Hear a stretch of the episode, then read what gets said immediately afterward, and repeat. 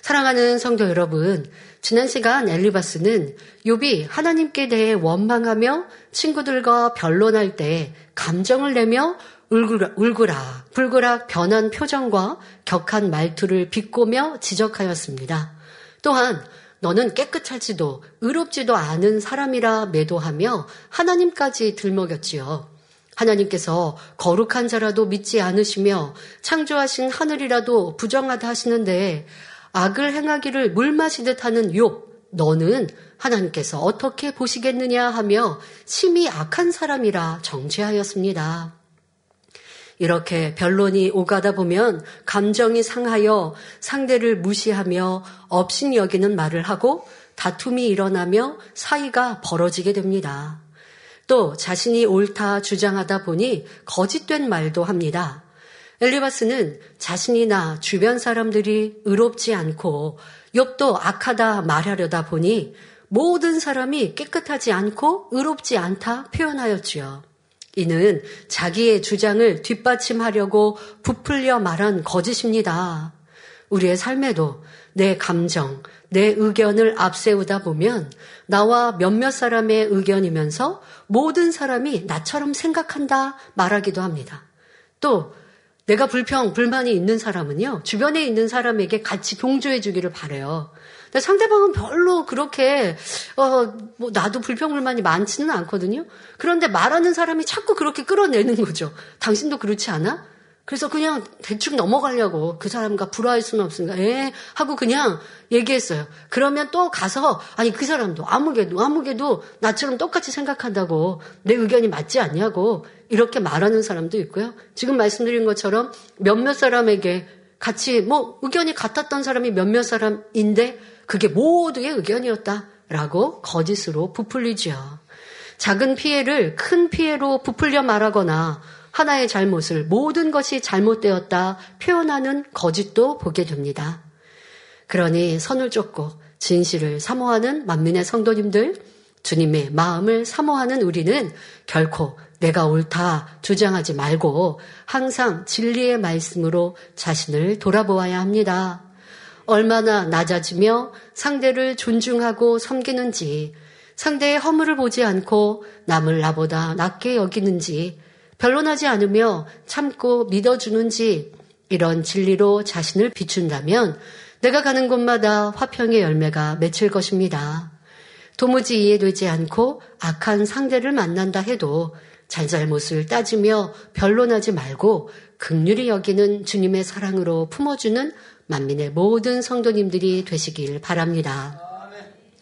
오늘 본문에도 엘리바스는 여러 가지 비유를 들어 욥을 가르칩니다.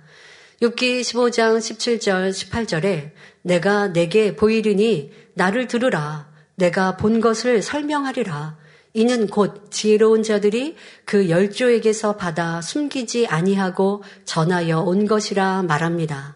다시 말하면 요봐 내가 우리의 말 친구들이 하는 우리의 말을 듣지 않으니 이제는 선진들을 통해 전해 내려왔던 말로 깨우침을 줄 것이야. 그러니까 잘 경청해라. 이렇게 말하는 것입니다. 그동안 엘리바스는 자신의 지식을 총동원해 욥을 설득해 보았지만 욥이 귀담아 듣지 않자 이제는 선진들의 말을 인용하겠다는 것이지요. 하나님께서 모세나 선진들을 통해 주셨던 말씀들이 지혜로운 사람들을 통해 기록되어 전수되어 내려왔습니다.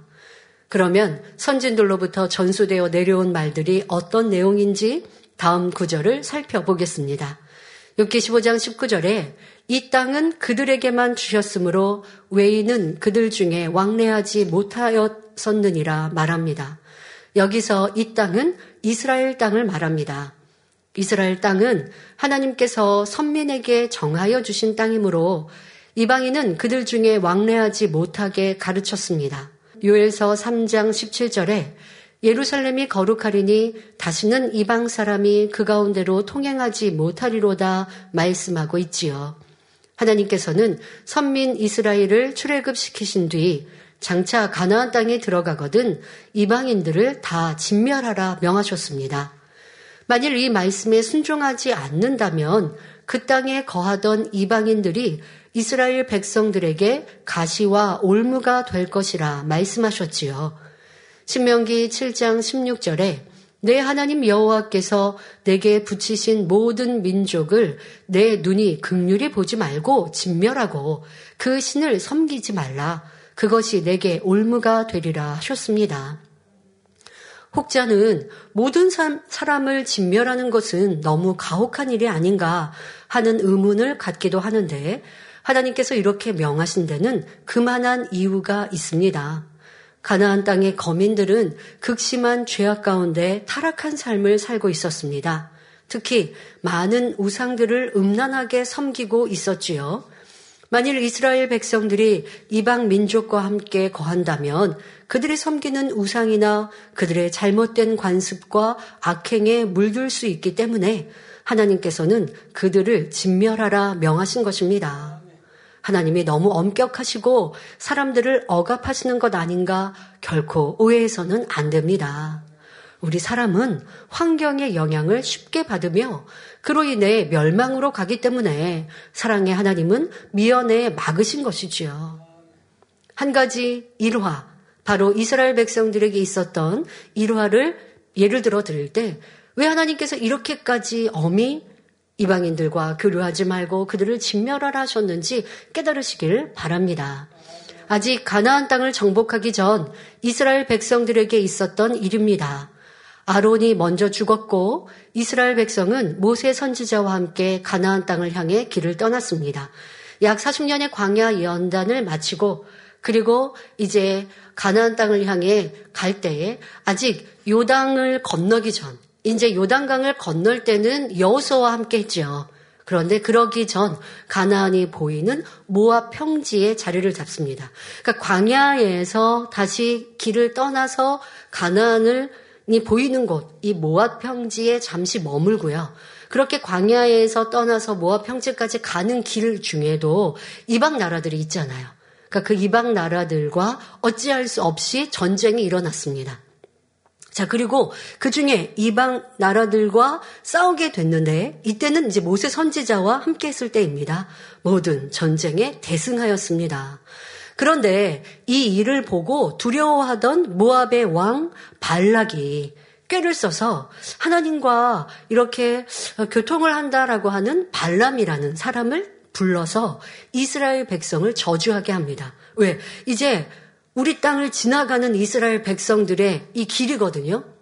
그런데 우리 땅을 지나기 앞서서 지금 여러 왕들을 싸웠고 다 이겼어요, 이스라엘이.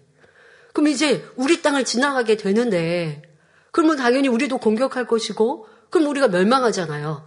그러니 이스라엘을 저주하게 해, 해달라고 발람이라는 사람, 이가 하나님과 교통한다라는 것을 알고 그에게 부탁을 합니다. 그런데 하나님께서는 발람에게 말씀하십니다. 이스라엘을 저주하지 못하게 하시며 반대로 축복의 말씀만 주셨지요. 그런데 이 발람은 물질에 현혹돼 버렸어요.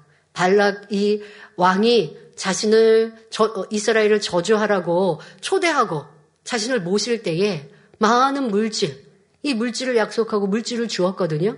처음에 하나님께서는 아예 그들과 가지 말라. 그 왕에게 모압 왕이 너를 부르러 올 때 가지 말라고 말씀을 주셨는데도 그런데 자기를 부르러 올 때 보니까 이 많은 힘 있는 이들이 자기를 부르러 왔고 또 자기에게 많은 축복을 복을 약속하거든요. 그러니 또 하나님께 여쭙습니다. 하나님께 다시 여쭙는다는 자체가 이미 순종할 마음이 아니기 때문에 하나님은 억지로 이끄시는 분이 아니에요. 사람에게 자유의지를 주셨기 때문에 그 자유의지에 따라 선택하기를 원하시지. 너 이렇게 하면은 화가 임해. 너 그렇게 하면 내가 재앙을 내릴 거야. 그러니까 절대로 세상 사랑하면 안 돼. 그런 하나님이 아니세요. 그렇게 이끌어가지 않으시는 걸 우리는 이 발람을 통하여서도 알아야 합니다. 그러니까 하나님께 다시 여쭈니까 하나님이 어 그러면 그들과 함께 가라 하시죠. 그러면 사람들은 아니 가라고 하셔놓고 하나님이 허락하셔서 갔는데요. 이렇게 말한단 말이에요. 여러분 삶 속에서도 그런 일들이 많단 말이에요. 내가 불순종해 놓고 불순종할 마음인 걸 하나님이 아시니 억지로 억압하지 않으셔서 그 자유에 따라 그냥 두셨는데 왜 하나님이 나 이렇게 범죄하는데 그냥 두셨어요 한다든가 하나님께서 그냥 두셔서 저 이렇게 했는데요 하면 아니 되는 것이죠. 자 이렇게 발람은 하나님의 뜻을 알았기에 이스라엘은 저주하지 못합니다. 그리고 하나님이 주신 축복의 말씀만 전해요. 그런데 모압 왕에게 받은 게 많잖아요. 그러니 그 땅을 떠나면서 꾀를 내어서 이스라엘의 저주가 임할 일을 말합니다. 이렇게 이렇게 하면 이스라엘의 땅에 이스라엘 백성들에게 큰 어려움이 임하여서 하나님께서 그들을 싫어하시게 될 거다라고 하는 일을 얘기합니다. 그것이 무엇이냐? 바로 모압인들의 모임에 이스라엘 백성들을 초대하게 하는 것이죠. 자, 이스라엘 백성들은 지금까지 우상 숭배에 대해 그렇게 많이 모세 선지자를 통해 들었습니다. 그리고 계시를 받으러 모세 선지자가 시내산에 올랐을 때 남아 있었던 백성들이 우상을 만들어 섬김으로 하나님이 실어버린 바 되는 이런 일들도 분명히 체험하였거든요. 그런데 모압의 땅에 초대를 받고 갔더니 모압의 여인들이 먹고 마시며 우상 앞에 제사를 하고 그 앞 합니다. 그때 현혹되어 이스라엘 그 자리에 함께한 이스라엘 백성들이 우상 앞에 절하더라는 것입니다. 지금 여러분 이러한 일들이 오늘 대예배에도 어떻게 첫사람 아담의 아들 장자인 가인이 한 세대도 넘어가기 전에 이런 큰 죄를 범했는가라고 말씀하시는데 결국 우리 인생이죠. 우리 마음이죠. 근데 이스라엘 백성들 지금까지 하나님을 원망하고 우상을 섬기면 큰 어려움을 당하였고 또 모세 선자를 통해 주신 율법을 통해 하나님만이 참신이심을 우상 숭배하면 안 될 것을 말씀하셨는데 그런데 이방 나라 백성들이 자신들을 초대하고 그 우상의 자리에 함께하니 우상 숭배를 하더라는 것입니다. 이로 인해 연병이 임하였고 죽은 자가 2만 4천 명이나 되었다 성경은 기록하고 있습니다. 모세 선자를 통해 나타난 큰 권능의 역사를 보며 광야의 연단의 시간, 구름 기둥, 불 기둥으로 지켜주심도 보았습니다. 불순종한 백성들에게 재앙이 임하며 고라의 일당이 땅에 삼키우는 것도 체험했습니다. 그리고 하나님께서 함께 하심으로 이방 나라와의 전쟁에서도 대승하였지요. 그런데 이방인들과 만나 그들의 문화를 접하니 이내 병개하더라는 것입니다. 그리고 이는 사망이지요. 그러니 하나님께서는 이를 경계하며 말씀하신 것입니다. 하나님께서 이스라엘 백성에게 이방 민족과의 통혼을, 결혼을 엄격히 금하신 것도 이러한 이유 때문입니다. 이스라엘 백성이 하나님 명령에 순종하여 우상을 섬기지 않고 말씀 안에 살 때는 형통한 길로 인도받았습니다. 그러나 하나님을 떠나 이방인과 연합하며 우상을 섬길 때에는 다른 나라의 침략을 받고 포로로 잡혀가는 등 많은 어려움을 겪었지요. 이방인과 연합하지 말라는 말씀은 영적으로는 하나님의 자녀는 세상과 짝하지 말고 진리 안에 순종하며 살아야 한다는 의미입니다. 우리는 세상 속에 살아갑니다. 이방인과 교류하지 말라고 한들 여러분 직장 생활 안 하실 거예요? 학생들 학교 안 갈 거예요? 그래라는 것이 아니라 세상 안에서도 구별된 삶을 살라는 것이에요. 보고, 듣고, 말하고, 행하는 것이 세상 사람과 같아서는 아니 될 것이고, 세상 사람들이 행하는 것들 그것을 내가 따라해서도 아니 될 것이고 정확한 진리로 분별하여 빛 가운데 진리 가운데 살아야 한다. 지금도 우리에게 말씀하고 계시는 것입니다. 하나님의 자녀가 세상과 짝하여 비진리 속에 악을 행하며 살아갈 때는 사단의 역사를 받고 어려움을 겪을 수밖에 없지요. 그렇다고 하여 세상 사람들이 마시고 취하는데 아이 저는 그렇지 않은데요. 그러니까 세상과 구별된 삶을 살아요 말할 것이 아니라 세상 사람은 거짓말도 하고 판단도 하고 정죄도 하고 남을 비판하기도 하고 짜증하고 혈기하고 싸우고 다툽니다. 그러한 악을 행하는 것 이것 자체가 내가 이방인과 다를 바가 없는 모습이죠. 정확한 진리대로 빛 가운데로 하라 지키라 버리라 하는 이 말씀대로 순종하는 것 이것이 우리 이방 이방 인과 다른 모습인 것입니다. 자, 그런데 엘리바스가 이처럼 이스라엘 백성을 비유로 드는 것은 욥을 깨우쳐 주기 위함입니다. 욥이 불순종한 이스라엘 백성들처럼 하나님 앞에 합당치 않으니 시험 환란이 온 것이라고 혹독하게 질타하고 있는 것입니다. 아주 수준 높은 비유의 말씀이죠. 이어서 엘리바스는 욥기 15장 20절에 그 말에 이르기를 다시 말하면 선진들의 말에 의하면 아기는 그 일평생의 고통을 당하며 강포자의 횟수는 작정되었으므로 라고 말합니다. 여기서 강포자란 우악스럽고 사나운 자를 말합니다. 지금 엘리바스는 욥을 악인이요 강포자라 책망하고 있는 것입니다.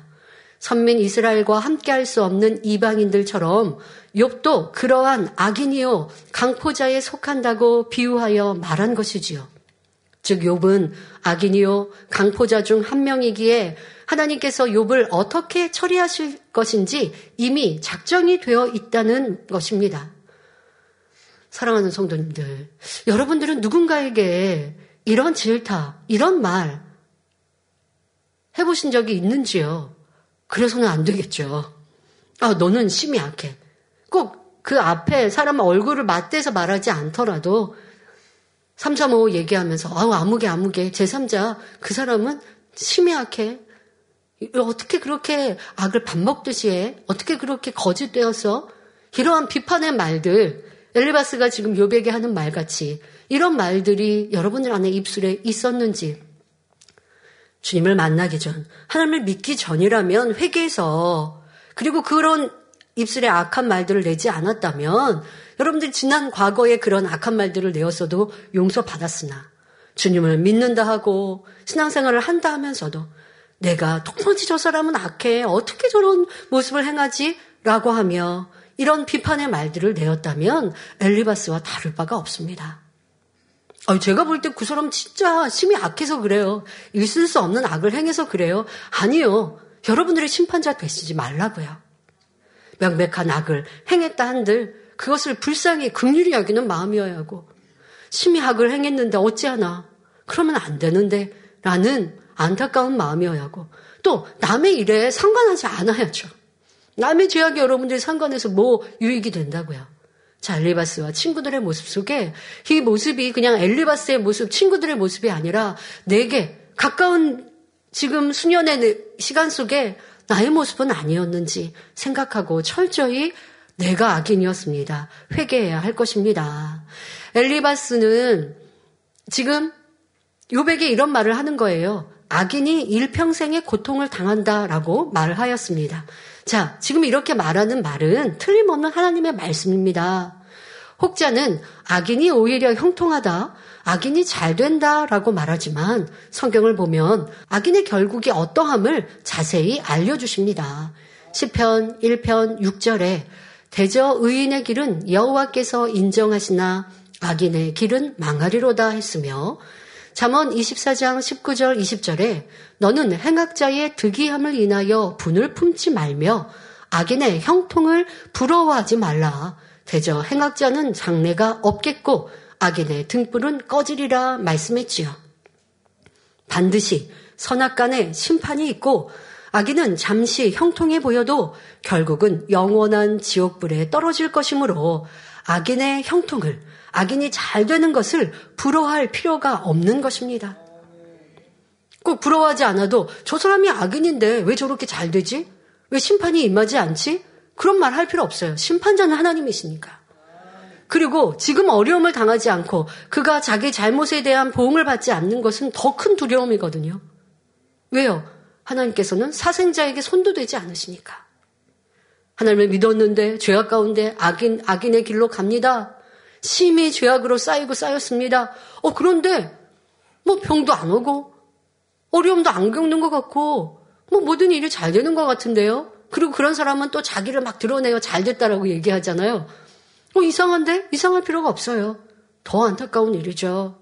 사상자로 하나님께서 어떠한 체벌도 하시지 않는다면 회개하고 돌이킬 기회가 없는 것이니까요. 그러니까 여러분들이 그러한 일들로 여러분들 스스로가 평가를 하실 필요가 없어요. 하나님은 분명 선악 간에 엄중히 심판하십니다. 자, 그런데 엘리바스는 욥을 이러한 악인과 강포자로 취급하며 그 종말이 어떻게 정해졌는지를 이어서 설명합니다.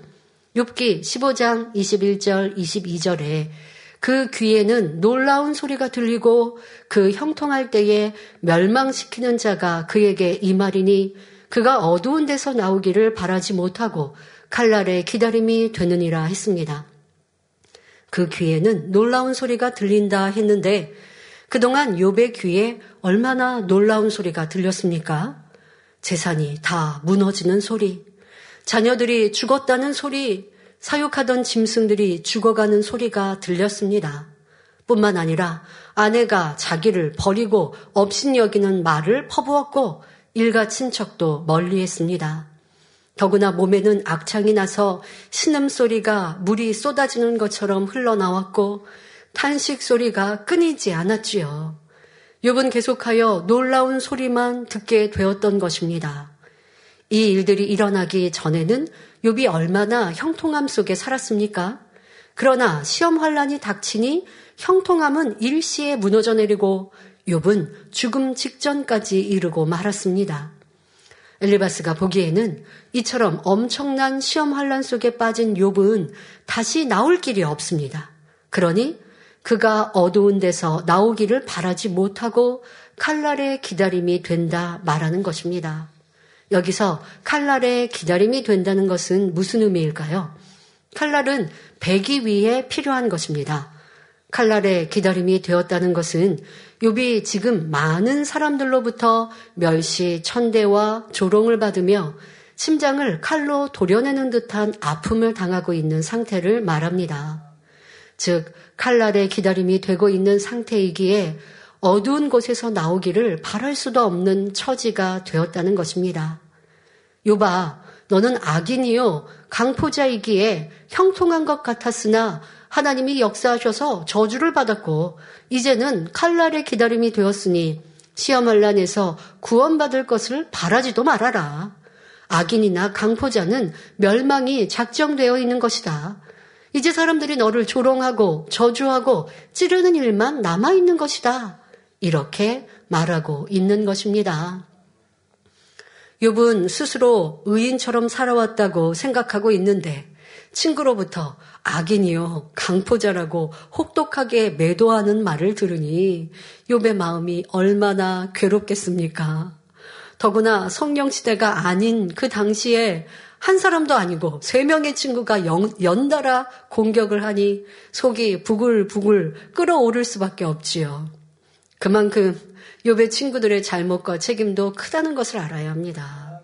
여러분 이렇게 세세하게 설명해 드리니 어, 욥이 친구들의 권면을 받지 않으니까 계속 이런 변론이 일어나 이렇게 성경을 읽을 때는 생각하셨어도 욥의 친구들의 잘못도 굉장히 크구나 라는 것 아셨죠.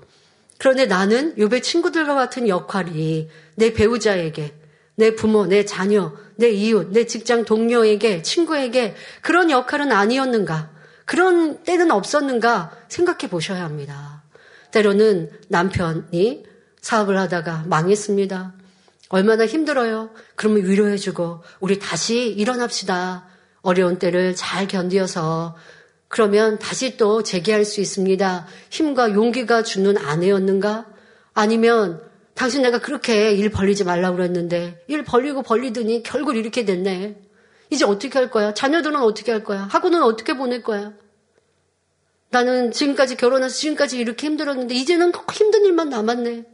하고 원망하고 바가지를 긁고 긁고 이제 우리는 살 수만이 없다 하며 울고 불고 매일매일 얼굴에는 짜증과 수심과 네 잘못 내 잘못 이렇게 살았던 시간들이 있다면 세상에서 이런 모습들 많이 볼 수 있죠. 요배 친구 이 엘리바스와 무엇이 다르겠습니까? 상대가 아무리 실수하고 잘못하여 어려움을 자초했다 할지라도 내가 질타하여서 아니면 겉면 무언가의 잘못을 찾아서 상대가 듣고 더 발전될 수 있다면 그런 역할은 또 필요합니다. 잘못된 것을 무엇인지 알지 못하여서 계속 잘못된 길로 가면 안 되니까요. 하지만 그런 말을 하더라도 위로와 용기를 주는 말과 함께 해야 할 것이고 아무리 정확한 말, 진실된 말, 듣기 입에 입에 쓴 어, 약과 같은 말이지만 꼭 필요해서 내가 해. 그렇게 말하는데 상대가 듣지 않으면 그건 약이 아니라고요. 토해내버리니까 소용이 없잖아요. 그러한 내 역할은 아니었는가. 그런 모습은 있었다고 한다면 상대의 잘못이 아니라 상대로 인하여 우리 가정이 어려워져서가 아니라 내가 상대를 힘들게 했고 가족을 더 힘들게 했구나 라는 생각을 해야 합니다. 세상을 살아가다 보면 가족 중에 생각하지 않은 어려움을 당할 수도 있고 문제가 있을 수 있습니다. 그럴 때 서로 힘을 주고 용기를 주고 더더욱 우리 성도님들은 하나님을 믿는 믿음의 사람들이니 혹여 내 배우자, 내 자녀가 아직 하나님을 믿지 않는다 할지라도 여러분은 하나님을 믿는 참 자녀이니 그리스도의 한기를 바라고 힘이 되고 용기가 되면 그런 때 심령이 간해진 배우자와 자녀가 도리어 그러한 때에 여러분들의 선과 사랑에 마음문을 열고 구원의 길로 올 수 있는 것이에요.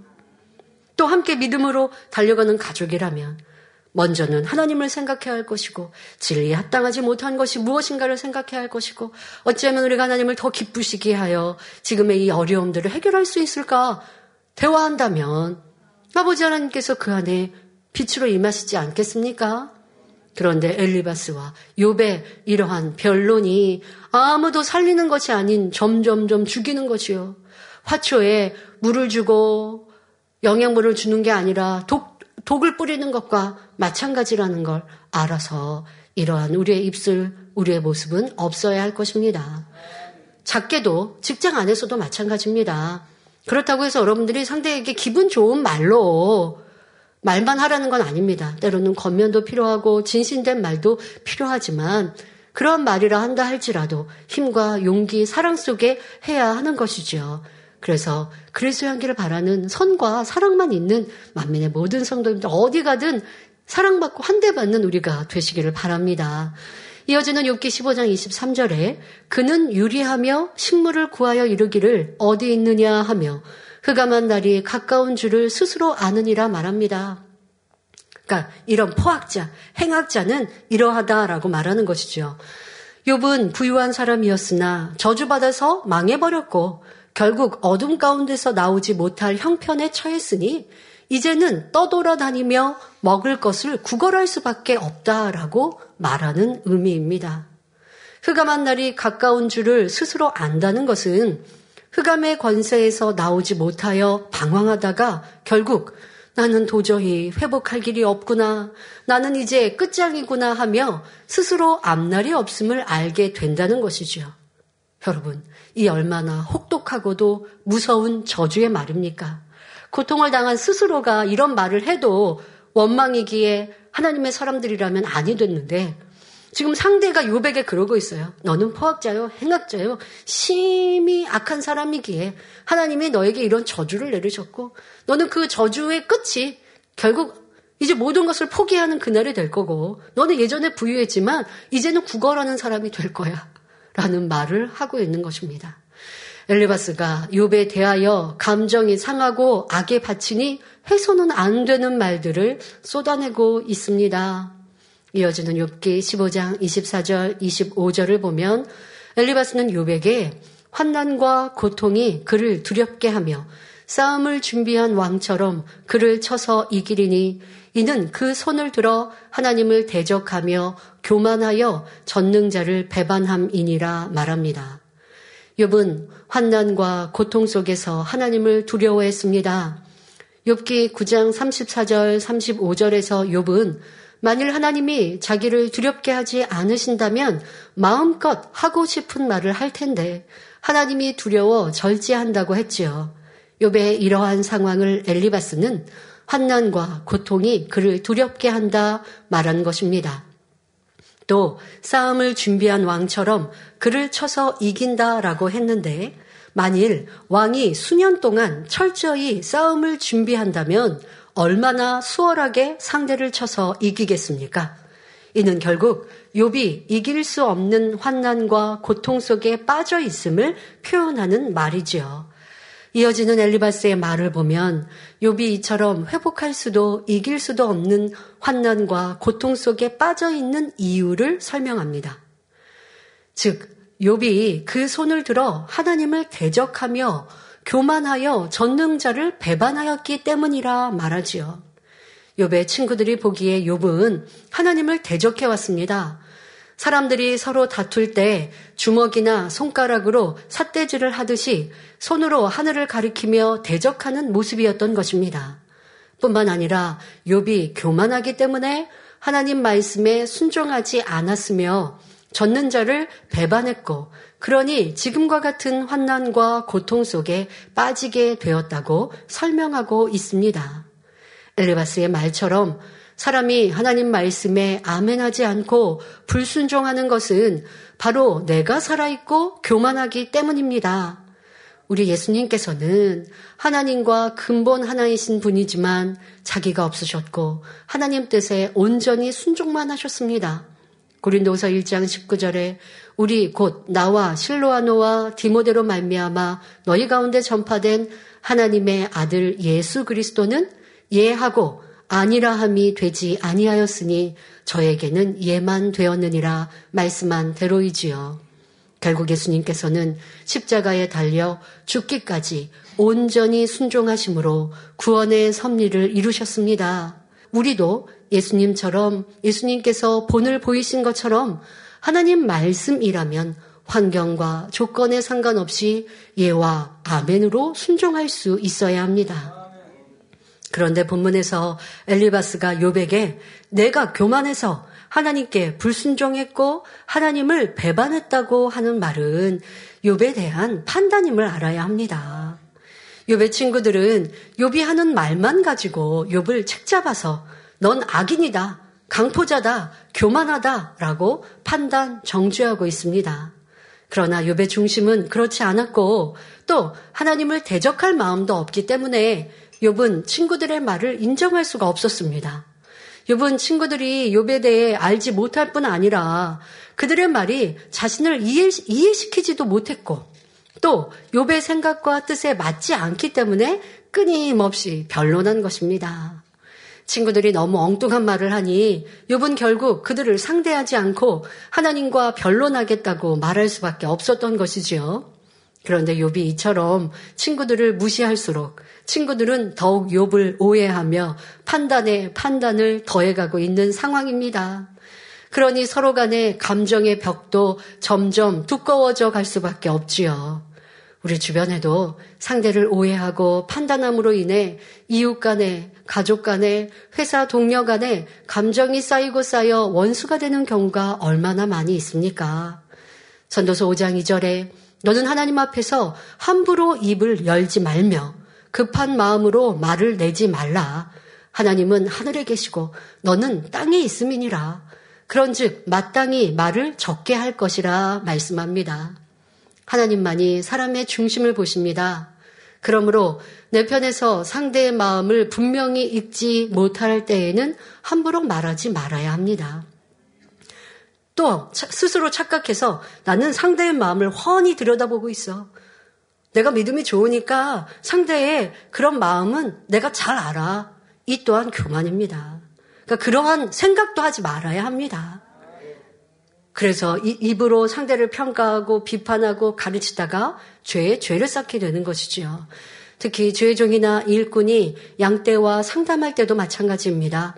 단지 겉으로 드러나는 말과 행동만을 보고 상대를 깨우쳐 준다면 하나님의 말씀으로 가르치려 한다면 상대는 더욱 마음 문을 닫을 수밖에 없습니다. 아무리 말씀의 지식이 많고 언변이 뛰어나다 해도 그것으로 상대에게 변화의 역사를 줄 수 없습니다. 그래서 구린도전서 4장 20절에 하나님의 나라는 말에 있지 아니하고 오직 능력에 있음이라 말씀하신 것이지요. 그러면 상대에게 바른 길을 깨우쳐주고 회개시키려면 어떻게 해야 할까요? 무엇보다도 성령의 음성을 듣고 주관을 받아서 상담해 주어야 합니다. 고린도전서 2장 10절에 오직 하나님이 성령으로 이것을 우리에게 보이셨으니 성령은 모든 것, 곧 하나님의 깊은 것이라도 통달하시느니라 말씀합니다. 우리가 마음을 진리로 읽으면 각 상황에 맞는 답이 무엇인지 성령의 음성을 통해 밝히 알 수가 있습니다. 상대의 마음과 생각도 성령께서 알려주실 수 있고 상대의 믿음의 분량에 맞춰서 답을 주는 것도 성령님만이 하실 수 있습니다. 그러니 성령의 주관을 받아서 상담을 해줘야 상대를 변화시킬 수 있고 문제를 해결해 줄 수 있는 것입니다. 성령의 주관을 받지 않으면 요배 친구들처럼 나의 지식, 나의 판단으로 상담할 수밖에 없습니다. 그러므로 부지런히 마음을 진리로 일구어 성령의 음성을 듣고 성령의 주관을 받을 수 있어야 하겠습니다. 결론을 말씀드립니다. 사랑하는 성도 여러분, 엘리바스는 감정이 최고조로 격해지니 친구인 요백에 결코 해서는 안 될 저주의 말까지 쏟아내고 말았습니다. 여러분은 하루 동안에 어떤 사람들과 무슨 말을 나누며 살아가고 계십니까? 지금은 매스컴과 함께 말의 홍수 시대라고 해도 과언이 아닐 정도의 시대에 살고 있습니다. 어디를 가도 서로 자기 주장만 옳다하고 남의 말에 귀 기울이지 않으며 말로 하면 결코 지지 않는 말 잘하는 사람들이 많습니다. 흔히 땅에 씨를 뿌리면 싹이 나고 열매를 맺게 되는 과정은 당연히 여기면서 내가 뿌린 말의 씨앗이 어떤 열매를 거두게 될 것인지는 생각하지 못하지요.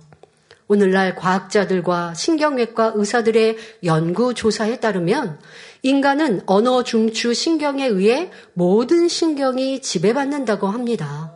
그래서 자녀를 양육할 때에도 어리석다, 미련하다, 못났다고 말하면 그렇게 될 수밖에 없으므로 부정적인 말은 금하고 긍정적인 말만 하라고 교육합니다. 비록 단점이 많아도 장점을 찾아서 격려해주면 자꾸 입으로 시인하는 대로 자신있고 긍정적인 인격으로 변화될 수 있기 때문입니다. 하나님께서도 성경을 통하여 우리에게 말 한마디가 인생에 얼마나 큰 영향을 미치는지 알려주셨습니다. 마태복음 12장 36절, 37절에 사람이 무슨 무익한 말을 하든지 심판날에 이에 대하여 신문을 받으리니 내 말로 의롭다함을 받고 내 말로 정죄함을 받으리라고 하여 우리의 언어 생활이 영원한 운명을 결정할 수 있다고 말씀합니다. 또 베드로전서 3장 10절 11절에 생명을 사랑하고 좋은 날 보기를 원하는 자는 혀를 금하여 악한 말을 그치며 그 입술로 괴유를 말하지 말고 악에서 떠나 선을 행하고 화평을 구하여 이를 좇으라 하였습니다. 그러므로 우리는 늘 선한 말, 믿음의 말, 진리의 말, 사랑의 말만 해야 합니다. 진리 안에서 고백하는 긍정적인 말, 아멘하고 시인하는 말은 성령의 역사를 일으키고 우리 자신을 변화시켜 줍니다. 또 우리의 따뜻한 말이나 격려의 말을 통해 상대가 새 힘을 얻기도 하고 반대로 부정적인 말로 인해 낙심에 빠지기도 합니다. 이처럼 말이 너무나 중요하다는 사실을 깨달아 항상 긍정적이고 선한 말, 상대에게 힘을 주는 말로 아름답고 복된 삶을 영위하시기를 주님의 이름으로 축원합니다. 할렐루야 전능하신 사랑의 아버지 하나님 이 시간 기도 받는 모든 성도님들 위해 안수하여 주옵소서.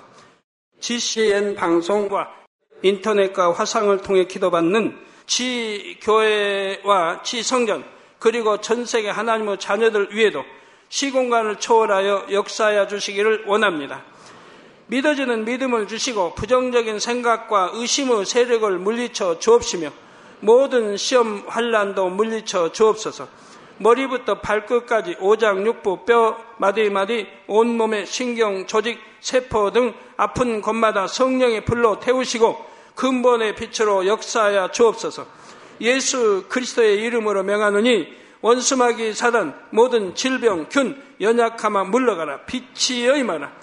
모든 불친, 난치병도 성령의 불로 태워 깨끗하게 역사하여 주옵소서.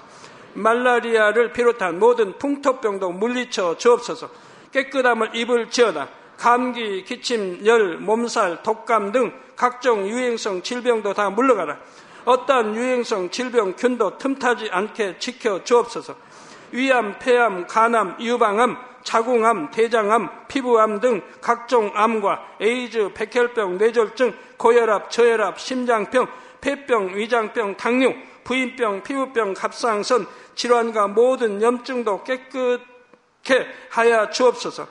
소아마비, 중풍, 관절염, 디스크도 온전케 하여 주옵소서. 요통, 두통, 신경통을 비롯한 모든 통증은 사라질지어다.